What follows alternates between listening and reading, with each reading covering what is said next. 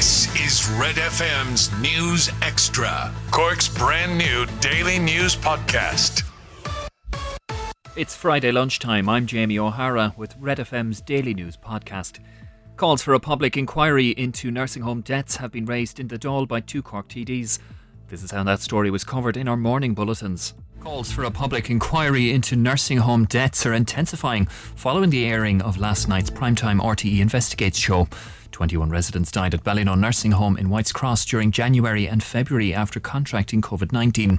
The show heard from family of the residents who died and whistleblowers who worked at the nursing home and concerns were raised about how the outbreak was handled. Speaking in the Dáil in the past half hour, Cork TDs Mick Barry and Padraig O'Sullivan both called for a public inquiry into nursing home deaths. I want to support again, loudly and clearly, the call for a national inquiry into nursing home care and nursing home deaths in the time of COVID. I think that the case for that is now unanswerable. Over a number of months, I've been seeking answers to questions raised by grieving families. I, knew, I now too will join calls for a public investigation into this issue. This again was something we would have asked for while serving on the COVID committee last year. In light of what was reported last night, I don't think further delays are acceptable. Over 18s will be able to sign up to get a vaccine in their local pharmacy under new plans announced today. Here's how we reported that story earlier today. 18 to 34 year olds will be able to get Johnson & Johnson COVID vaccinations in pharmacies from next Monday, while the vaccine portal will open to that age group to get a dose of AstraZeneca or Johnson & Johnson in a vaccine centre from July 12th. The registration portal for 30 to 34 year olds to get an mRNA vaccine like Pfizer will open next Friday. Health Minister Stephen Donnelly has said there will be a substantial speeding up of the vaccine rollout for younger people. People will be able to seek an appointment in one of over 700 pharmacies across the country for a Janssen vaccine, subject to supply. And I'll come back to this, but we don't we don't have infinite uh, amounts. It, it is subject to supply. Uh, so that's from this coming Monday, the 5th. The following week, the week of the 12th of July, 18 to 34 year olds will also be able to register uh, on the HSE portal for an appointment in a vaccine centre for an earlier vaccination.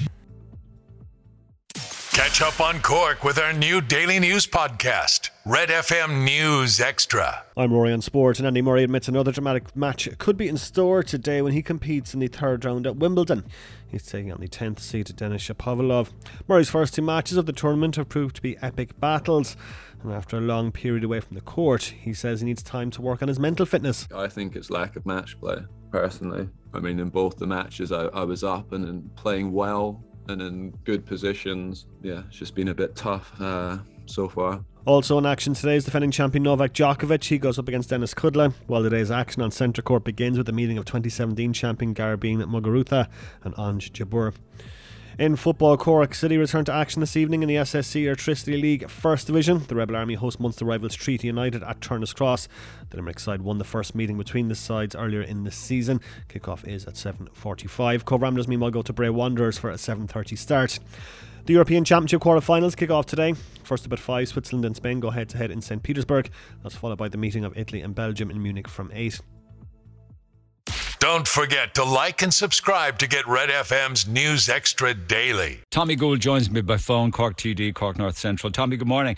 So, so good morning, Neil. we know of 2,000 deaths in nursing, nursing homes.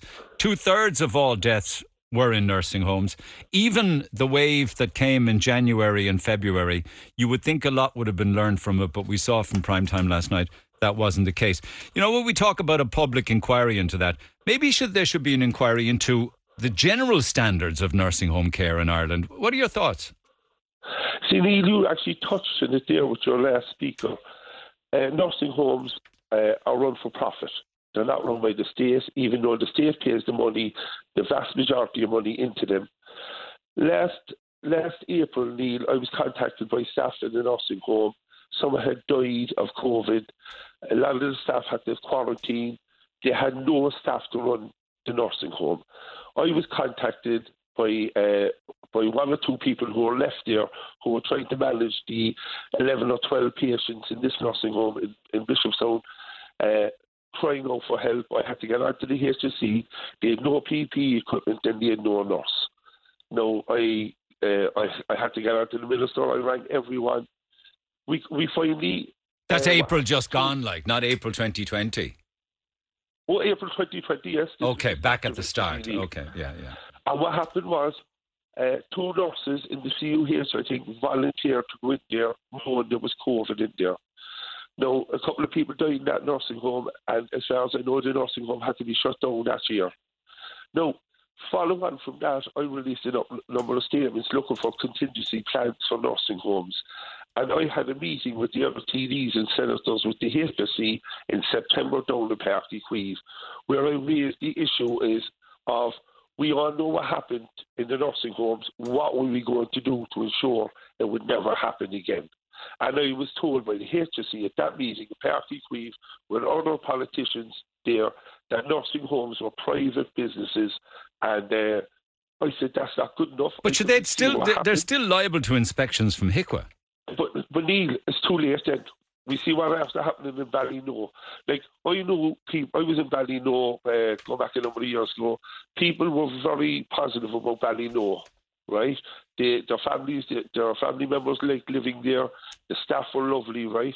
But the problem was once once COVID got in, there should have been the HSE. The minute someone got diagnosed, the HSE should have stepped in, right? There should be an emergency plan put in place.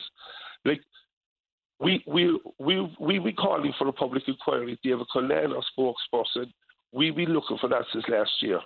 The HSE and the government knew this, and when we got hit with the new wave in December, the first places that should have been protected were the nursing homes. That makes and perfect sense to me because they should have learned from the year before. Neil, I actually asked, like I asked the HSE Cork and Kerry last September about what contingency plans were put in place. And if anyone wants to go online, I spoke about this last April, May, August, September, because people were coming to me.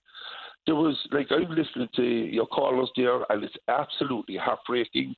I know of a man who was in uh, in Heritage House, and his sister passed away, and he got in for the last hour before she was dying and he went to hold her hand because she was dying.